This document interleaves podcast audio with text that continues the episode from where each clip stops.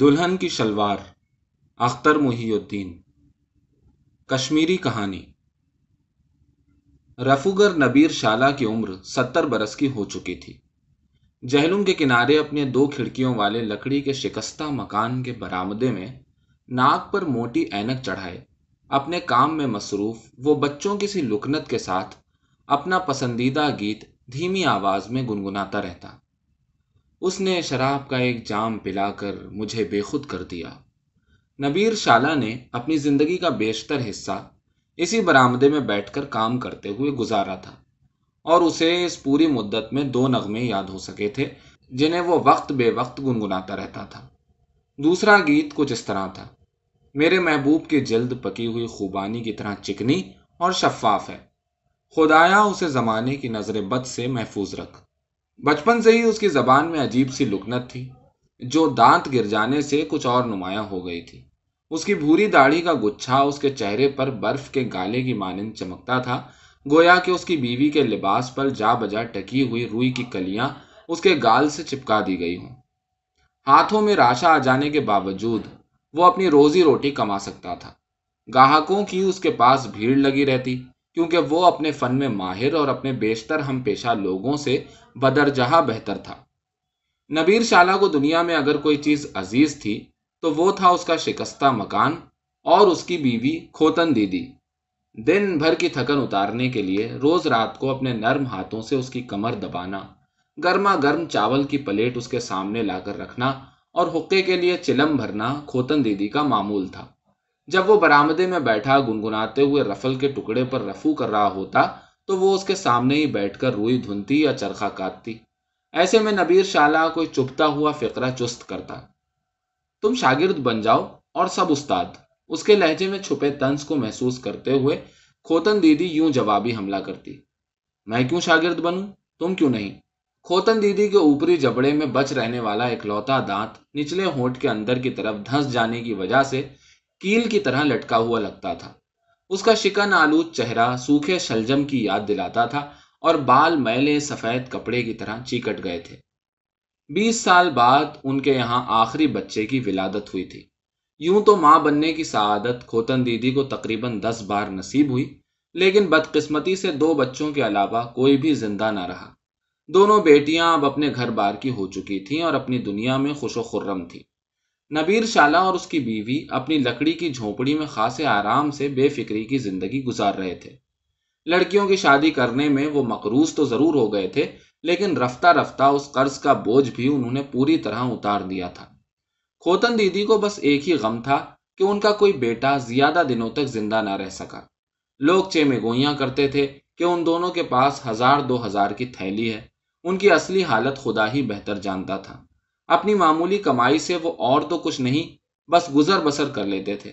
موٹی اینک ناک پر چڑھائے ہوئے نبیر شالہ آج حسب معمول رفل کے ایک ٹکڑے پر رفو کرتے ہوئے اسی بچکانا لکنت کے ساتھ اپنا وہی محبوب گیت گنگنا رہا تھا۔ اس نے شراب کا ایک جام پلا کر مجھے بے خود کر دیا۔ کوتن دیدی اس کے پاس ہی بیٹھی ہوئی اپنے چرخے کو مترنم آواز میں سر ملاتے ہوئے کاٹ رہی تھی۔ کچھ ہی دیر پہلے بارش ہو کر تھم چکی تھی۔ جہلم کا پانی ابھی گدلا تھا اور گرمی بھی کافی شدید تھی۔ اس کا بس چلے تو اتنی گرمی میں کام نہ کرے، لیکن وہ تنہا کمانے والا ہے۔ وہ چاہے یا نہ چاہے، کام تو اسے کرنا ہی ہے۔ اسے احساس ہونے لگا کہ دوسروں کے کپڑوں کی مرمت کرنے میں اس کو خون پسینہ ایک کرنا ہوتا ہے۔ وہ پسینے میں شرابور ہو رہا تھا اور اس کے ننگے گھٹنوں پر رکھا رفل کا ٹکڑا اسے اذیت پہنچا رہا تھا۔ لیکن کام اسے ضرور کرنا پڑے گا۔ یہ سوچ کر اپنی تکلیف بھلانے کے لیے ایک بار پھر وہ اپنے گیت کی گنگناہٹ میں کھو گیا۔ ایک ٹکڑے کا رفو پورا کر کے دھاگا کاٹنے کے لیے اس نے آس پاس کینچی کی تلاش میں نظر دوڑائی، لیکن قینچی کہیں دکھائی نہ دی۔ آخر کار اس نے بیوی سے کہا، تم نے قینچی کہاں رکھ دی؟ اس نے جواب دیا، الماری میں۔ نبیر شالہ نے پھر کہا، یہاں لاؤ، مجھے چاہیے۔ پیر میں گٹھیا کی وجہ سے کھوتن دیدی سے اٹھا نہیں گیا اور پیروں پر کھڑا ہونا مشکل لگا۔ اگر وہ اپنی مرضی کی مالک ہوتی تو وہ زندگی بھر نہ چلتی پھرتی۔ وہ درد سے منہ بسورتے ہوئے اٹھی اور قینچی ڈھونڈنے لگی۔ دیوار کے ساتھ لگا شیلف، چھوٹا ٹین کا صندوق سب کھنگال ڈالا۔ قینچی کہیں نہیں ملی۔ ادھر نبیر شالہ جھنجلا رہا تھا۔ وہ اپنا کام ختم کر کے آرام کرنا چاہتا تھا۔ غور سے تو دیکھو، وہ چیخا۔ کھوتن دیدی نے شیلف پر رکھے ہوئے کسی بیگ کو کھینچا۔ اس میں بچوں کے ٹوٹے ہوئے کھلونے اور پرانے کپڑے ٹھسے ہوئے تھے۔ کیسے دکھ کی بات ہے؟ کھوتن دیدی نے سوچا۔ بچے سب اللہ کو پیارے ہو گئے، لیکن کپڑے اب بھی جوں کے تو ہیں۔ ایک ایک کر کے اسے اپنے سب بچے یاد آئے۔ اس کی آنکھیں چھلک پڑی اور سوکھی ہوئی چھاتیوں میں جیسے لہر سی ہونے لگی۔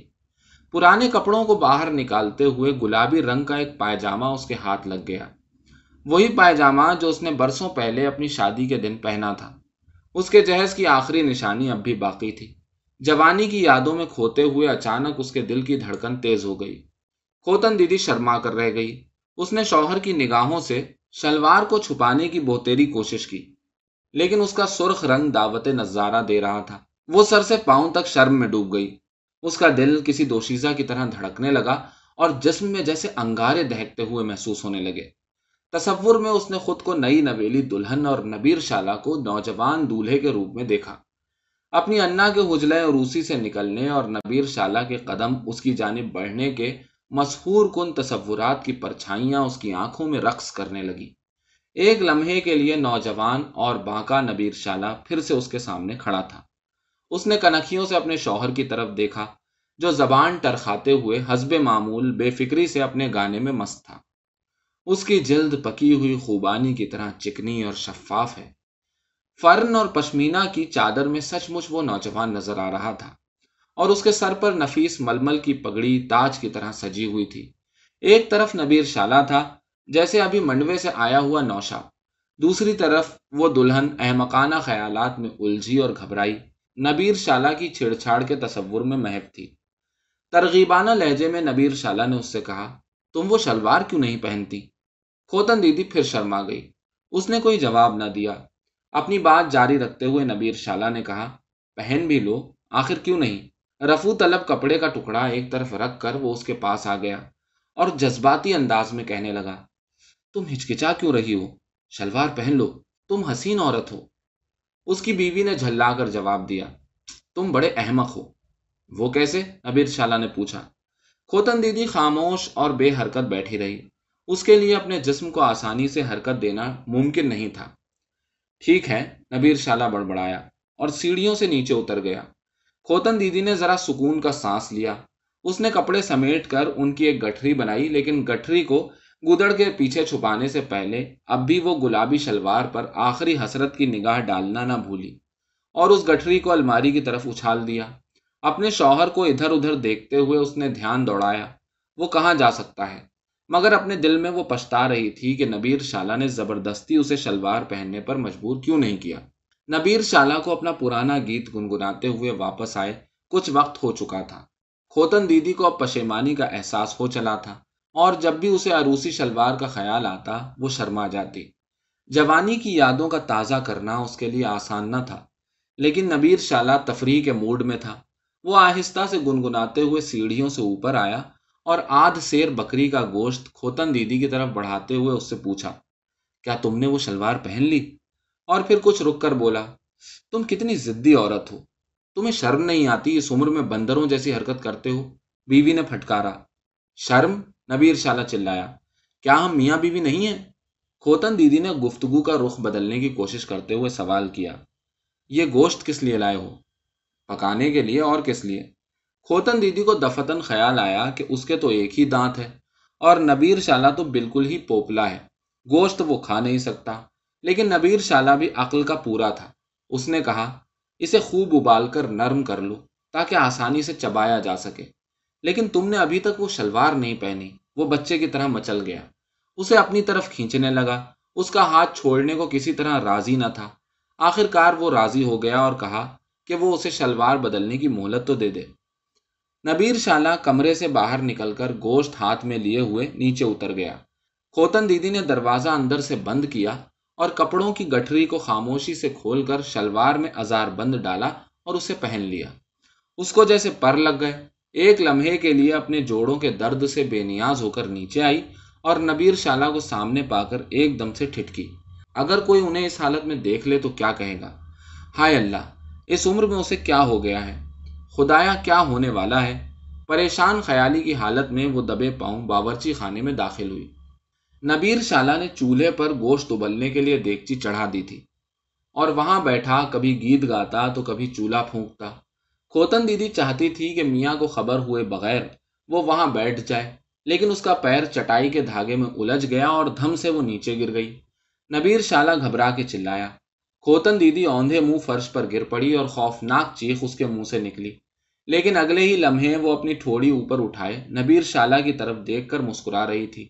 نبیر شالا نے اس کی باں پکڑ کر اسے اٹھاتے ہوئے بڑی محبت سے پوچھا، تمہیں چوٹ تو نہیں لگی؟ شرم میں ڈوبے ہوئے اس نے انکار میں سر ہلایا۔ نبیر شالا نے ایک بار پھر اسے رضامند کرتے ہوئے اٹھ کھڑے ہونے کو کہا اور جواب میں پھر سے کھوتن دیدی نے انکار میں سر ہلا دیا۔ وہ بزد تھا کہ کھوتن دیدی شلوار پہنے ہوئے اس کے سامنے کھڑی ہو جائے کھوتن دیدی نے بہت روکنے کی کوشش کی، مگر وہ اپنی ضد پر اڑا ہوا تھا۔ اس نے کھوتن دیدی کو اپنی گرفت میں لے کر دیوانہ وار اوپر کی طرف کھینچا اور نئے نویلے دولہا کی طرح چھیڑ چھاڑ کرنے لگا۔ کھوتن دیدی بھول گئی کہ وہ بڑھاپے میں قدم رکھ چکی ہے اور نواسی نواسوں والی ہے۔ نبیر شالا کو بھی اس لمحے یاد نہ رہا کہ اس کے سارے دانت جھڑ چکے ہیں اور خود ان کا داماد بھی سن رسیدہ شخص ہے۔ کیسا عجیب نظارہ تھا کہ کھوتن دیدی زمین سے چپکی ہوئی تھی اور نبیر شالا اس کی آستین کندھے پر اور جہاں کہیں اس کا ہاتھ پڑتا اپنی طرف کھینچ رہا تھا۔ اچانک دروازے پر دستک ہوئی، کوئی کھانس رہا تھا۔ نبیر شالا اپنی جگہ پر واپس جا کر بیٹھ گیا۔ گویا کہ کچھ ہوا ہی نہ تھا۔ کھوتن دیدی جیسے پسینے میں نہا گئی۔ آنے والا شخص کوئی اور نہیں، ان کا بڑا داماد تھا جو حیرانی سے ان کے بڑھاپے کے چونچلے دیکھ رہا تھا۔ نبیر شالا نے السلام علیکم کہتے ہوئے اندر آ جانے کو کہا۔ لیکن داماد ایک لفظ بولے بغیر واپس چلا گیا۔ اس کا چہرہ شولے کی طرح تمتمایا ہوا تھا۔ کھوتن دیدی رنگے ہاتھوں پکڑے جانے والے چور کی طرح غیرت سے زمین میں گڑی جا رہی تھی اور اپنے شوہر کو مجرمانہ نگاہوں سے دیکھ رہی تھی کہ دفتن وہ اٹھا اور بولا، تم اتنی نادم کیوں ہو؟ آخر کیوں؟ کیا یہ ہمارا گھر نہیں ہے؟ آدمی تو اپنے گھر میں بادشاہ ہوتا ہے نا؟ ترجمہ ڈاکٹر سہیل احمد فاروقی۔